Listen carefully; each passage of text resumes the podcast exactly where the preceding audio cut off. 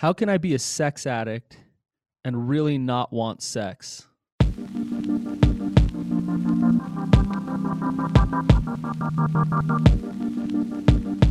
Welcome to the Real Talk Recovery Podcast with the Therapy Brothers. We're brothers, we're therapists, and we know recovery. Bring your stories, your questions, your successes with real recovery.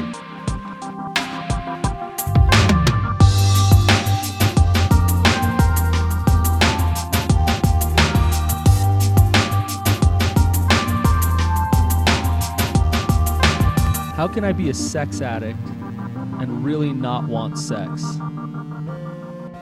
This is going to be a really fun topic today, Brannon. I'm excited. We got a good guest on. Um, I'm before we do that, I'm just going to jump in and we got a, a, review. This is kind of a big day for us, Brannon. I was just looking on Apple iTunes. We are now at 101 reviews, so we just nice. barely barely cracked 100 on our reviews, and so this is uh, the most recent one and it just says staying stuck or moving through. It says, I loved your episode on healthy boundaries so much, actually.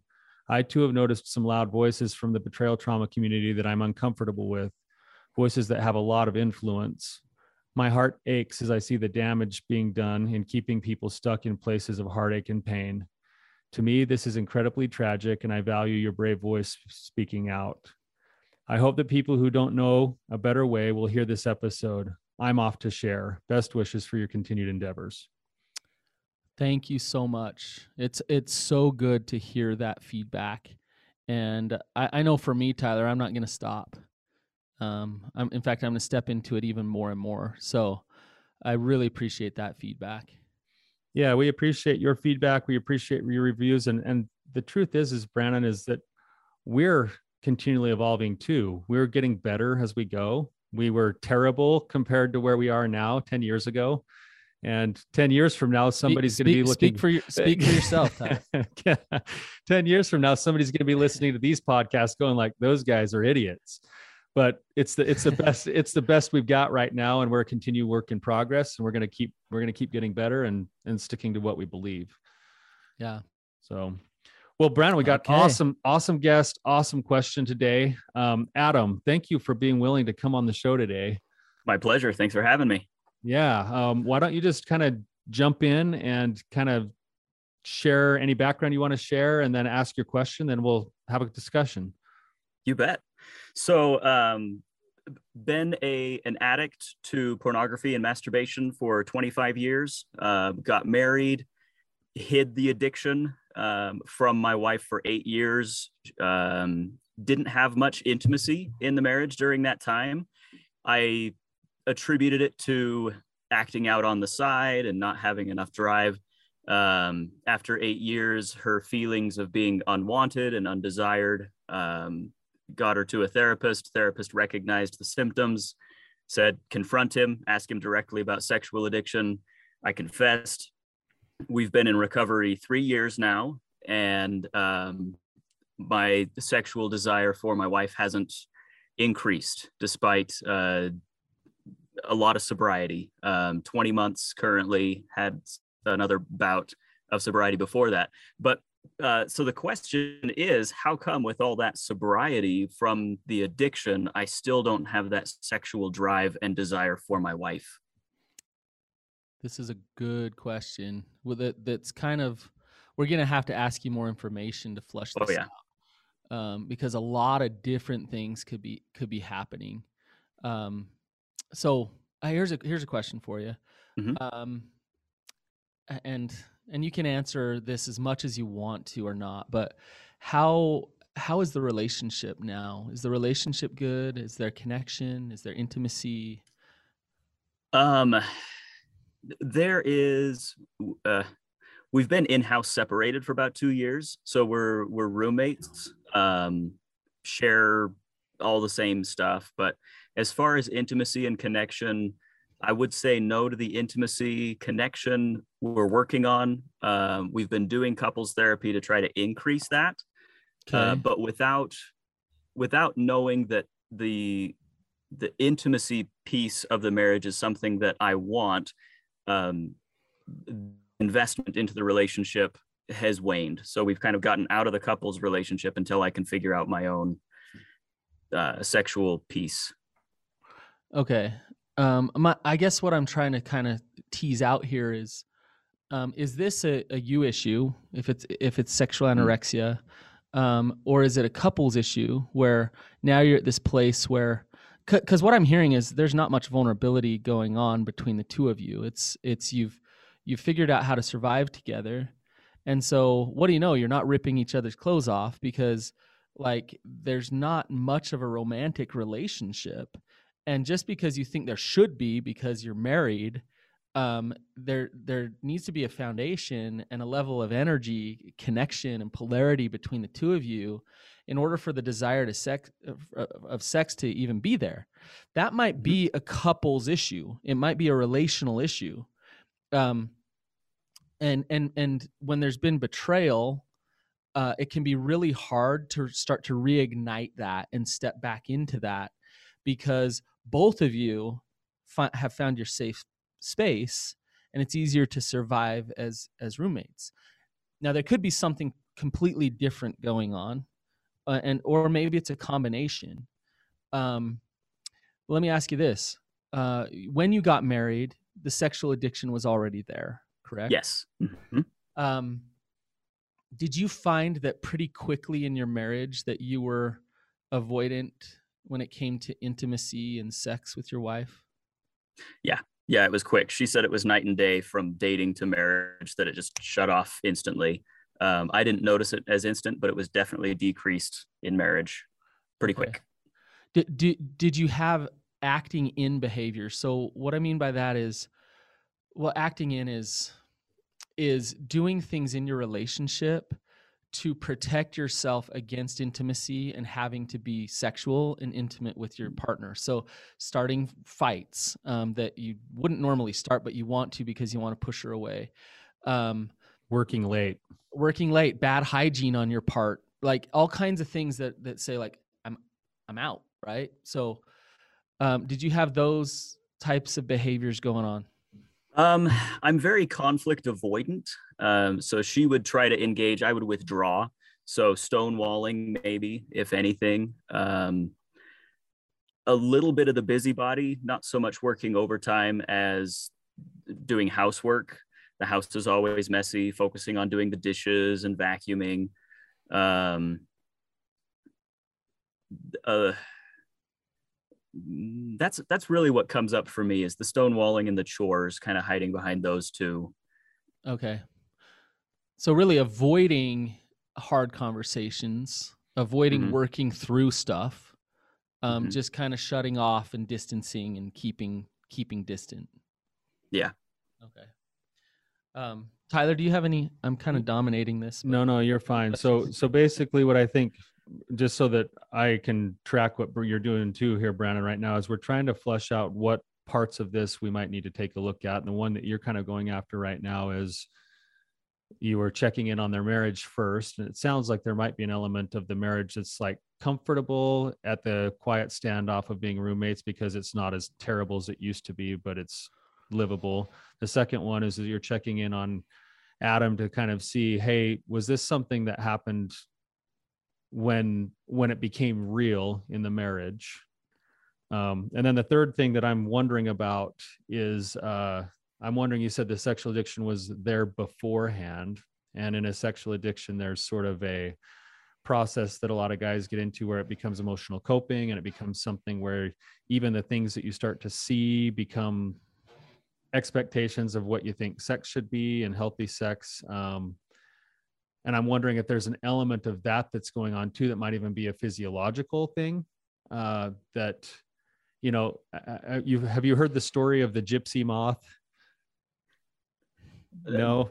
I don't me, think so. Yeah let me tell the story of the gypsy moth really quickly because it's going to get to the point i'm trying to get to. It's you know when when when the the gypsy moth was introduced into america supposedly for the silk trade and then of course they got away out of the out of the place where they were supposed to be building silk and then they started reproducing in these big massive hardwood trees in middle america and they're just ruining forests like destroying forests and so they didn't know how to control them until a scientist was able to figure out a synthetic form of the female pheromone that they could then either spray into the air or they could put on glue traps and then that's how they'd catch these male moths and that's how they're starting to bring the, the population down to avoid these forests being destroyed and over time what they found is, is that the male moth would get to a point where when put side by side with an actual real female or just the syn- synthetic form of the pheromone, they would often choose the synthetic form of the pheromone over the actual real thing. And um, in a lot of ways, there's something that happens when you're like, get a whole bunch of extra sexual stuff, stuff that's really, really high. That expectation shifts, the level of like excitement shifts, the, uh, you know, the uh, attraction piece starts to shift a little bit too. Um, I'm wondering if some of that is also playing a role in these other couple of things that Brannon's checking in on. I could see that. That's that's certainly why I thought during the marriage that if I got rid of the addiction, that synthetic pheromone, that it would take some time, but then I would recalibrate and then be reinterested in in my wife. And so when that didn't happen, um, even though that's all gone, I thought something's still going on. Yeah. Um, I got another question for you. As we're, we're, we're both Tyler and I are just assessing this, trying to sort it out, right?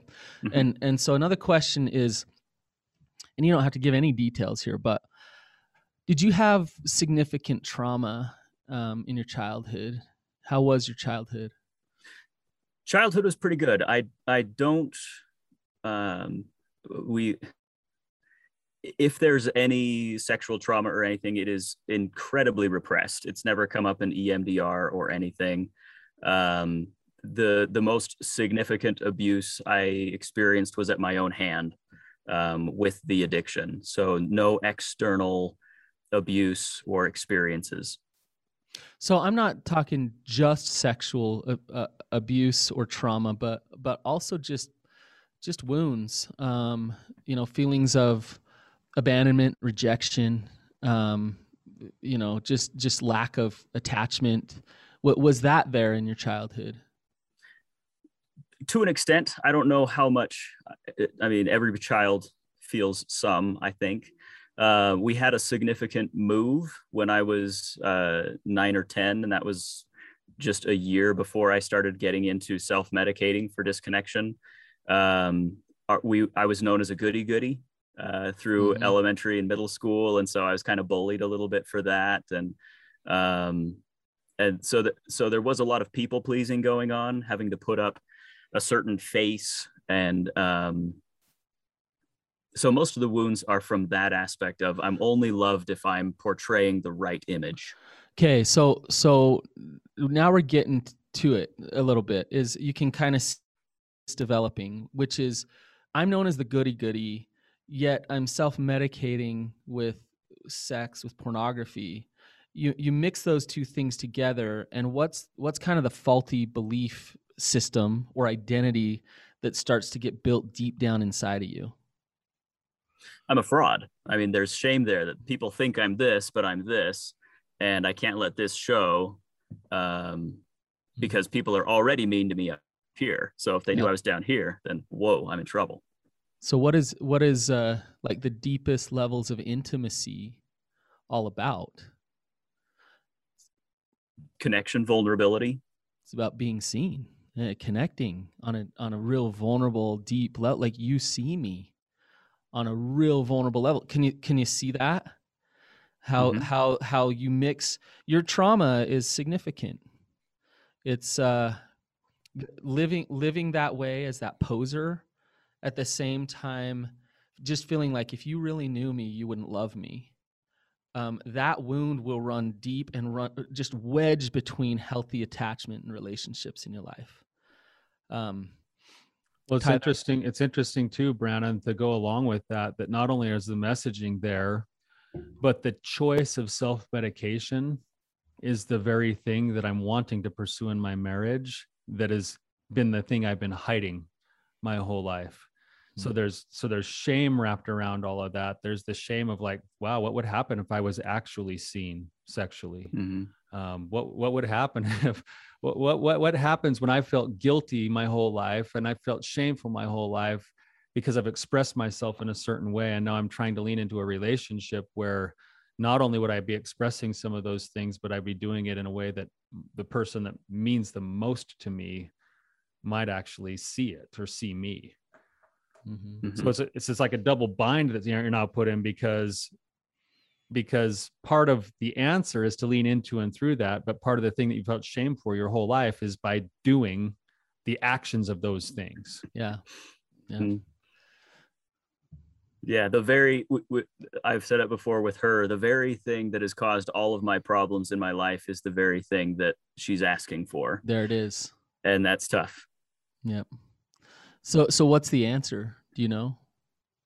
Um reframe it it's not the same thing um, because it's the the addiction was not a a vulnerable connecting thing. It was very isolating. It was very different where sexual connection it, it's a different thing. So done right um it, it's i think it's a framing thing.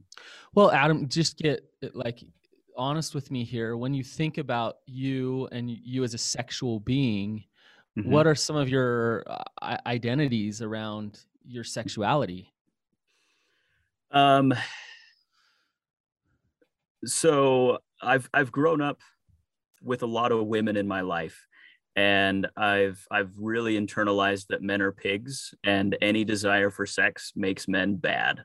Yeah. And so I've prided myself in my marriage as not being that guy who just wants sex with his wife, um, mm-hmm. self medicating on the side so that she doesn't have to be aware of who I really am and what I really desire. And so to get to that point where I'm okay to share that with her, I have to be okay with that masculinity piece, which is scary, um, as well as accepting that I've I've been an addict for so long and I have certain sexual templates that need to be known if we're going to have that kind of connection or desire. Okay. Tyler, I, I saw you reacting to what he was saying. No, I just was, yeah, I think, I think Adam, you've definitely done some thinking on this. The question, I think maybe to narrow down Brannon's question a little bit is, how how does the shift happen where you no longer see yourself as a pig? It's it's interesting that in order to not be a pig you had to not want sex with your wife and then you just went and acted out anyway. Mm-hmm. so so where where does the shift happen? How does that change to say okay um i'm not a pig that's why I'm here. You tell me. How do I do that? I, Adam, I, I want to ask you a question. I, I, really like the way you you framed that um, because I think you're right at the the the root of it. I think you see it. Now you need to experience something different, right? And so, mm-hmm. Tyler and I were on a boys' trip a couple weeks ago. We were talking, and uh, we we kind of kind of got in this conversation. And one of the guys we were with, he said, "You know, I wake up every day." and I just like throughout the day what i'm trying to do is figure out how to get, have sex. How to have sex with my wife. Like I'll, I'll do the dishes i'll do this i'll do that i'll do, do all these things and i'll just be trying to work it so that i can have sex with my wife you know? Um, that's an interesting thought. And tyler, tyler and i were sitting back saying like no we don't do that at all. Like, no i'm just kidding. We're, we're sitting back there thinking we, like oh, yeah we, we call really, it we call it the daily quest. Yeah the daily quest. And and you can get right to the end of the quest and fail and it doesn't happen. And then what you wake up the next day and you start all over and you figure out okay like sex like sex is very much on the mind. It's very much a pursuit. It's very much a part of of who we are. Um is that disgusting bad perverted wrong not loving um is is that being pigs? I don't know. Um, in in old belief systems, yes, that's exactly the thing that I would be ashamed of if I had that same kind of quest. In the addiction, I would say that it was the same, trying to find the way to isolate and get to a place where I could act out. Um, in in recovery, it's more the pursuit of approval and because in my mind sex is disapproved um, that's like the thing at the end of the quest that I can never get to. I'll I'll do the dishes, I'll do the cooking, I'll do the cleaning, I'll take care of the cats, I'll do you all. just want the approval. approval. and I need to feel like I'm uh, approved of before I am will I'm capable of being that that vulnerable to show the other piece. But is it a thing, Adam, where you're you can do you can seek that approval, and you're even more approved of if you do all these those things not for sex? Mm-hmm. right? Mm-hmm. You're even yep. better because sex is not what it's about. It's like now you just think I'm an awesome man. You just think I'm a good guy, right? Mm-hmm. Um, but what You're... if deep what if deep down inside of you you want sex, Tyler? Oh no, I was just gonna say basically the pattern that happens now is is that you're reinforcing the exact same pattern to remind yourself that all men are pigs because you're living it every day. You're reenacting the same belief system every single day when in reality there's I think here this is the challenge is there's some nuance to this. It's not an all or nothing, right? If I ingenuinely, you know, disingenuously, which I just wow, totally, that's a big word. I just butchered that word. I just butchered. I just butchered the word. But basically, if if I if I pretend, let me let me use a different word. If I pretend that I'm loving my wife by doing the dishes all day in order for her to approve of me, and then maybe have sex, that's not very healthy, right? Um, but if I but if I can be in the middle where I can say, you know what, sex is on my mind. I'm a sexual being. I'd love to have sex with my wife. I also want to do the dishes and help out around the house and show her that I love her. And if it works out to having sex at the end of the day, that's great too. Yep. But but I'm okay if it doesn't.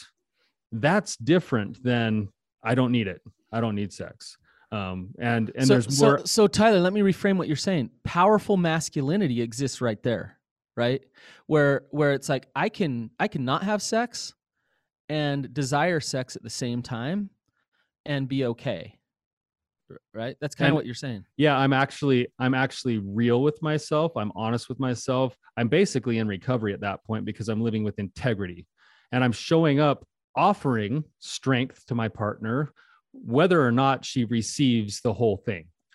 Um, and that's okay and i'm okay and i'm okay with that. That doesn't make me like a good man for like starving myself out for it. So so that integrity is not it, it, so how that integrity looks is actually owning that i am a sexual being um, i very much desire sex and connection and and that's okay. Rather than just pushing it away avoiding it not wanting it um, and and pretending like it's not there. It's interesting because it gets flipped on its head, where we almost have been taught and have learned that if I show up sober, like very very sober, then I have integrity. If I show up non-sexual and in control and and not a pig, then I have integrity, and that's BS because that's not that you, you'll never have integrity without honesty like honesty's got to be a part of that equation. It's got to have both, right? And I think that's maybe one place where I think a lot of us as men we end up in is that we don't trust ourselves to be okay letting our sexual feelings be there and be alive and be real and not express them because we because we've trained ourselves that when we have those triggers we act out we let ourselves down we let everybody else down when in reality part of recovery work is actually to allow ourselves to be sexual beings and learn to trust that we know how to use those feelings in a healthy way inside of the relationship that we have. Yeah. Um i want to sort a little bit more with you adam. I'm not done yet so um to, to me there's there's a there's a lot of different things going on here. And to if if you understand sexual anorexia sexual anorexia to me is different than um, a lack of a dopamine hit when it comes to connection with your wife. They're they're different things. So so sexual anorexia is more driven from the trauma and the shame um, about vulnerability. So for example I had a guy I worked with years ago whose dad beat him so much that he had scars on his body. And he thought those scars were really ugly. he hid his body his whole life. And what do you know? He got married and never wanted to be vulnerable and have sex with his wife. That to me is sexual anorexia. That that is i don't want the vulnerability and i don't want to be seen. Um, now sex addiction comes into play with sexual anorexia because it's oh i can i can meet this need in a non-vulnerable way. And then sex addiction takes that arousal template and starts to screw with your brain and and pushes you beyond that tolerance level with addiction right?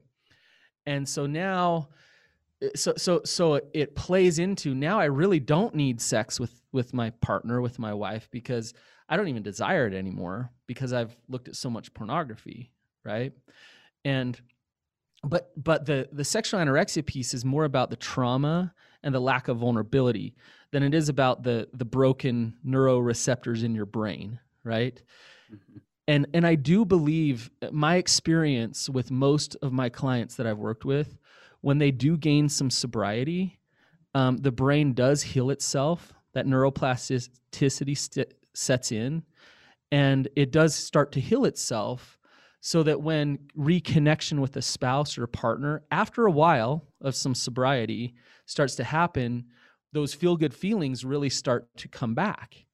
Um, and so it's curious to me that you're saying no i'm not getting those feel good feelings. And i'm wondering if you're if there's sexual anorexia there uh, pushing and saying i really don't want to take the risks to actually fully have those feel good feelings. So we don't have a vulnerable relationship. We have a friendship kind of. We have a partnership. And and and so like when you tell kind of your situation, I can see why you're you're not wanting sex with your wife. But I don't know if it's about not being attracted to her or desiring sex with her. I think it might be about not being not wanting to be vulnerable with her. Um, I don't know, I, but I'm just kind of talking out loud here. What are your thoughts, think, Adam? I think you're on the right track. There's definitely that. Um, the, the the not wanting to be seen. Like I don't have scars and stuff, um, but I've got a lot of body hair, and I was teased a lot about that mm-hmm. growing up, and I kind of blamed that on my acting out too. Just the excess testosterone; it's coming out all over my body, and so. Uh-huh. Um, and I mean, I've lost it up top now, and it's just everywhere else. But that same kind of hiding something about me seeing my body my my history my shame is written all over me um so so that that piece resonated mm-hmm. uh, the fear of being seen absolutely is there um a little bit of foreboding joy going on with the mm-hmm. looking down the road and okay we we do connect we are intimate and then she decides she's going to leave anyway uh-huh. and like oh so I, I learned to like something just so she could leave. Um, there's there's a lot of that fear um, coming up. So it is a defense mechanism i would. In the end if i go for it i'm going to get abandoned and hurt. Um, yeah. and so so why go for it? Yeah or at least why um don't let go of the safety net. Go for it as much as you can while still clinging on to what is comfortable. Mm-hmm. Mm-hmm. Yeah, yeah, that's perfect. Uh, right now, it sounds like you're tethered to the safety net. So, mm-hmm. go ahead. Adam, Adam, don't say too much because you might be way too conscious of what you're doing and you might have to do something about it. I'm hoping that happens. Uh, but yeah, I think you are. I think you're outlining it really well. That maybe you are tethered to the safety net. And again, this goes back to what Brannon was saying: is that maybe you and your partner are pretty content being tethered to the safety net because you've been through hell together. You've climbed in some ways. I mean, you said you're 20. You're 20 months sober. If we were measuring sobriety, which Brannon and I don't really do much, but if we were, you're winning in terms of what most guys think is winning. Mm-hmm. Right and you've been in an in-house separation for how long? Two years. Two years. So so besides sobriety there should be other recovery work i mean and you're doing it. You're obviously on the show today trying to figure this stuff out. Um have you have you listened to any of jordan peterson's books at all? Um i don't think so. What are okay. some of the titles? It's he he wrote 12 rules for life and then his newest book is called uh, beyond order 12 more rules for life.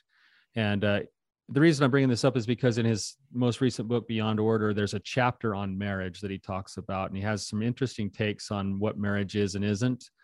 And he talks about the concept of how most marriages can't even tolerate the idea of forcing themselves to schedule in date night slash romance doesn't have to be sex on a regular basis because they can't tolerate the vulnerability that's going to come by actually having to see one another. And that most couples when they come into like couples sessions with him when he suggests it they actually sign up to do it to do go to like date night once a week so that they can come back and tell him that they fought the whole time and then it didn't work. And, and what he says is that basically you have to be able to put yourself into that over and over and over again until you get comfortable being in the space with one another again and then you can open up to start sharing some of those things and that you should be negotiating all sorts of different topics and discussions that allow for that intimacy and what i mean by intimacy is connection to grow in the relationship so that trust can grow and uh, and and so that you can start to have more of what you you guys really want. You've been together for you've been separated for two years, but you don't want to let each other go. Yeah, yeah. It's it seems like it's time to maybe let go, cut the rope a little bit, take some risk. Yeah, Adam, what what's recovery? Um,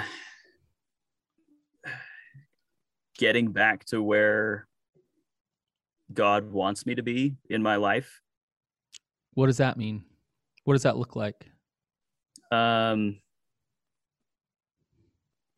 happiness. God, I, th- I believe that God wants me to be happy. So getting to a place where I can be happy. Um,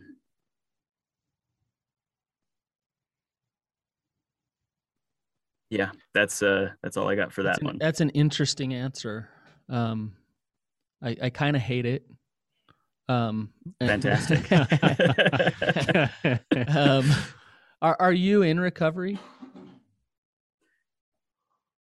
I think so. I think I'm in recovery in many aspects. I think there are definitely opportunities where I could be working in a different direction. Okay. Um, but I do uh, consider myself in recovery. Okay, you found some results, right? You've you've you've you've made some shifts. Um, but to me, and this let me tell you the part I love. I love the part you're saying about being happy. Um, I think a consequence of recovery is happiness. Um, one of the best indicators of recovery is is healthy attachment with your spouse. Um, is is an ability for intimacy. It it really recovery opens up that possibility. Um, but recover. Let me tell you things that recovery aren't. Recovery is not sobriety. We know that. In fact, sometimes the sobriety quest can really get in the way of recovery. It can be a problem, mm-hmm. a problematic. Um, recover. This is the part that I didn't didn't like about your answer.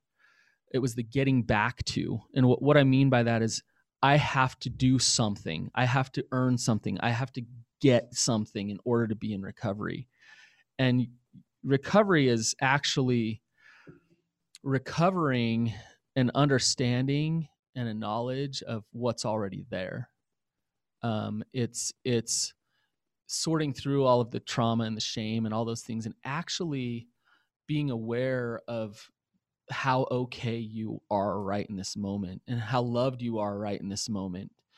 And um and and feeling that and knowing that.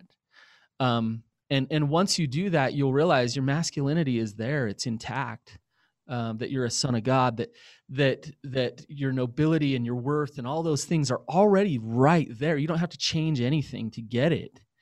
Um, and once you once you experience that then stepping into vulnerability with your wife can can be quite easy because you have that knowledge and understanding. Now you've had years of acting out in this whole dynamic of I'm the goody goody and I'm the bad one the same time. And that's framed who you are. And that's one of the knots that needs to be undone so you can actually see. so the fog can be lifted so that you can actually feel who you really are that's recovery does does, does that make sense mm-hmm. um do you know the pathway to it there's only one um, way well then my my fear of being wrong uh, prevents me from saying because there's only one. Way to speak your shame. well, at least that, that's honest. I was going to say the same thing if Brannon asked me that too. So you're right. there, there's only one way, and it's courage. It's it's uh, we run and we run and we run from the fear, and we we we try to to like overcompensate and hide from it and act like we're good enough and it's turning and it's facing that beast and looking it in the eye um, and and and stepping right at it and dealing with it. Um, and so when you practice that courage you'll resonate differently and you'll see who you really are. Um, and and and and so many guys that i work with try every other way. You know they try to prove themselves with the sobriety. They try to they try to do this and that but they they can't get there because they don't fully feel that that feeling of confidence and masculinity without facing the fear right? So that's the way. Easy right?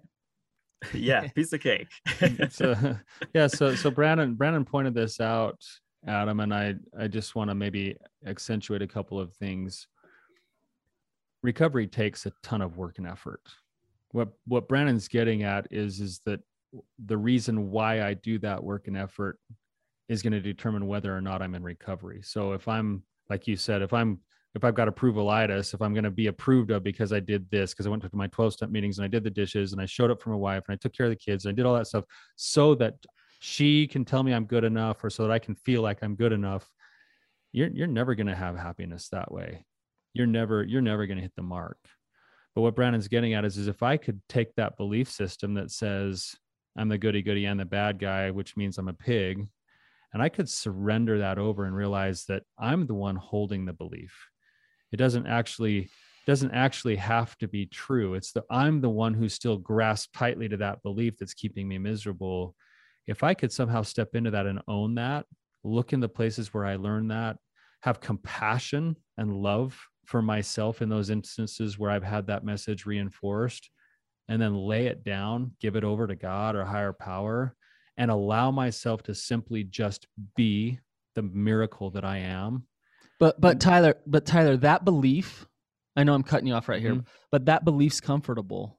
That belief's his friend. Like it's been there for him. It's right. protected him in a lot of ways, right? Well, if I believe it, I'm a pig, if I'm then that's that that you know does something for me. Well, and it's so interesting because even with those false beliefs, we get comfortable in the outcomes, even though we hate the outcomes because we mm. just know them and we know that we can kind of survive and get by and kind of limp along. And and instead when we have to pull that belief off and go scary. Wait a second maybe i'm not a pig. Like maybe and and I, I i guarantee you haven't done this in the last year but have you looked yourself in the mirror and actually just accepted that you are a living breathing miracle? Like that you're an absolute miracle. And and if you had to actually accept that what would be the implications of your life? You'd you'd be living differently. And you know what? You'd actually be doing a lot of the same things that you're already doing, but you'd be doing them with heart and with an understanding of your true nature, and you'd see better results. But it's but it's that fear of having to let go of that belief. Who am I? Who am I if I lay that down? Yeah. What if I don't get the answer? Man, maybe I'll just pick it back up and I'll hold on to that same old belief and I'll continue to limp along. Adam, you said it. You said that if I if I go show up as a vulnerable, authentic human with my wife, then I'll probably get abandoned. I'll probably I mean in the end, I'll probably find out that I'm not lovable. And so there so let's hang on to to this pig idea because that's mm-hmm. safe, right? Um, That'll keep me in my marriage. Yeah. What are so what are you what are you feeling right now, Adam? What are you what are you feeling emotionally right now? I don't know. There's a lot to mull over. There's a lot of um, like you said, uh, you're right. I've I have not looked in the mirror, looked at myself in the eye, and said, "You're a you're a living miracle." Uh, but my thought was, I, if I'm not willing to look myself in the eyes and think that I'm not willing to believe that that's what my wife thinks when she looks into my mm, eyes. Yeah. Um, and so I don't want to be close enough where she can look at me that closely and have that belief when I can't have that belief about myself. Mm-hmm. And so I don't want her to see what I see when I look in the mirror. Uh, and that's the pig. Um, the other piece is you're right. It, it, has been very comfortable attributing my worth and my value to my accomplishments and the things that I do um, in, instead of this worth because I I don't have control over the worth. The worth is uh, it to accept that belief system that worth comes from God. I don't have control of it. It's just there. But I can control what I do and my actions and my accomplishments. So then I feel like I have some say in my value and worth to the world. So there's a lot of things to uh, to journal about and work through that you've given me. Adam, what ha, have you worked the twelve steps at all? Have you have you done that? Yeah. Mm-hmm. Uh, I'm going to put you on the spot here. Was uh, step three? What's step three? turn your will, your life over to the care of the God of your understanding. Okay, what does that mean that to you? Um, word is surrender. What that actually means, I'm still working on identifying the difference between surrender and giving up.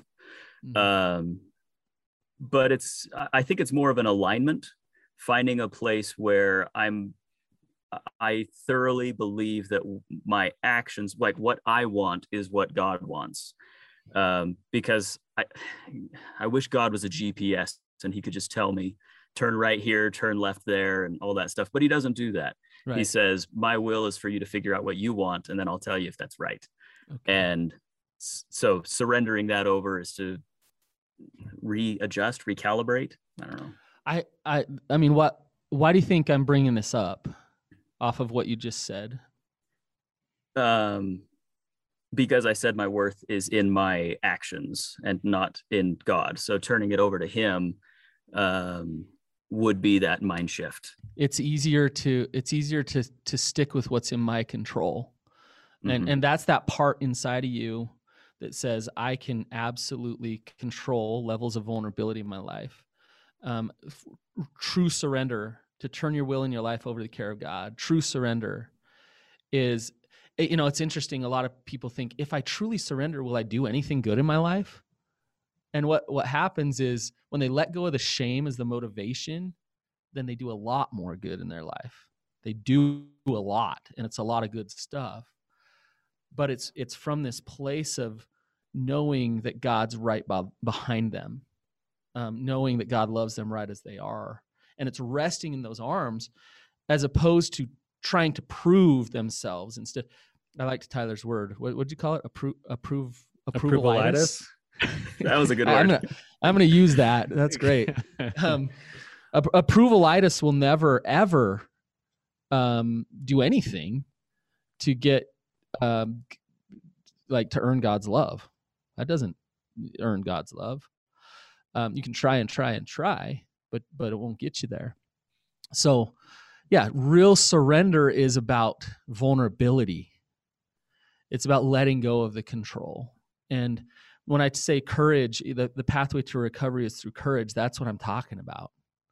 That letting go and saying, I'm not going to um, earn it, prove it, uh, get that get that approval anymore. I'm just gonna watch and see what God does with me. I'm gonna do the next thing that feels right through faith with with with me and my recovery and and watch to see what happens it's scary it's vulnerable but that's real recovery it's uh it's funny that you brought up this idea of happiness. I had i was out on a little drive with my daughters yesterday and we parked up in the canyon started walking around and there was a lyric to a song that one of my daughters played that just said i have i can't remember the exact lyric but basically have i have all this money but it's not what makes me happy. And so it sparked a conversation with my daughters that i just asked them i said what do you guys think happiness is you know in, in this episode today you said i just want to be happy i'm going to ask you the same question like well, what is happy?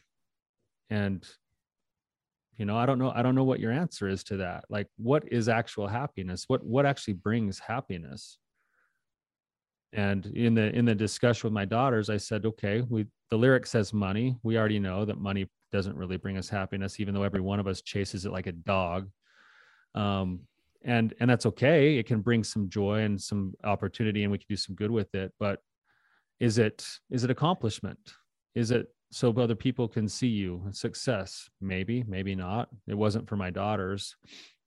Where my daughters finally boiled it down to in our discussion is is that they said that happiness is knowing your strengths and your weaknesses and being able to use those strengths and weaknesses to make an impact on the lives of other people.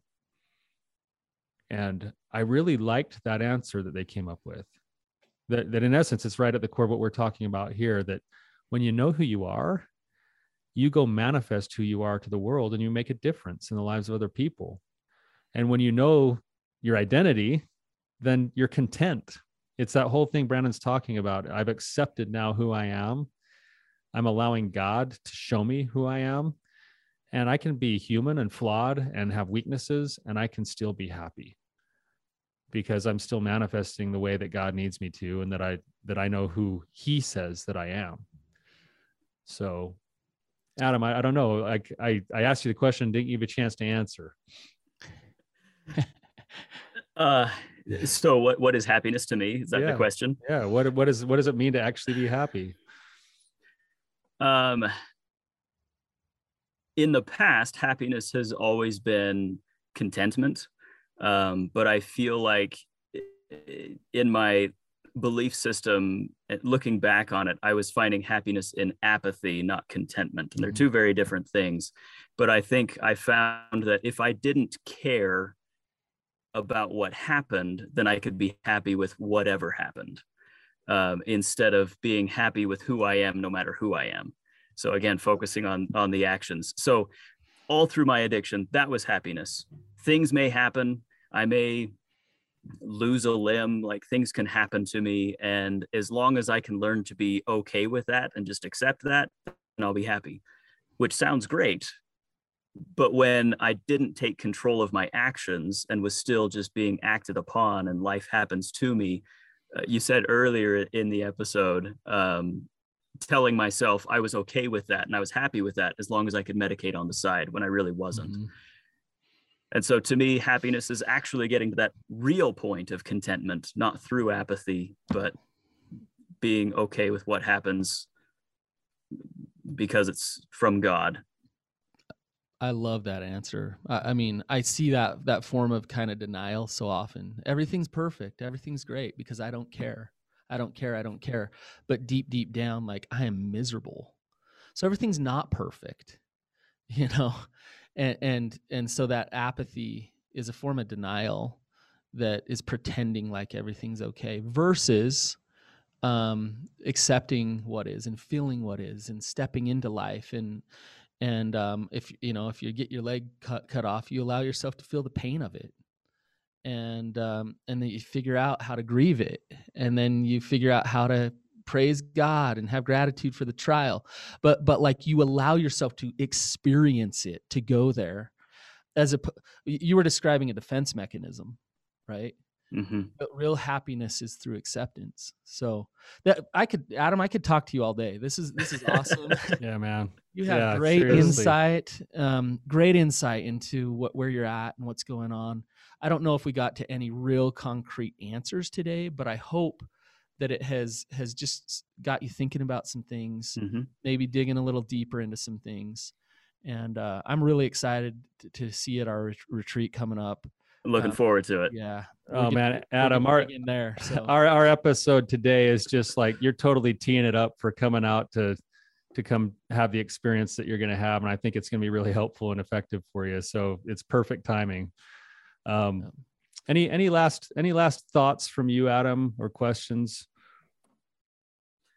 Um, no, I think that this is um, it, it's been a bit of a a tilling in my belief systems, just breaking up that hard dirt and planting some seeds. And I got to go cultivate them cut the tether and try to fear how, see how I can lean into that uh, that courage piece um, and not beat myself up if I can't do it overnight, but uh, keep trying yep. day and Process. take it 24 hours at a time.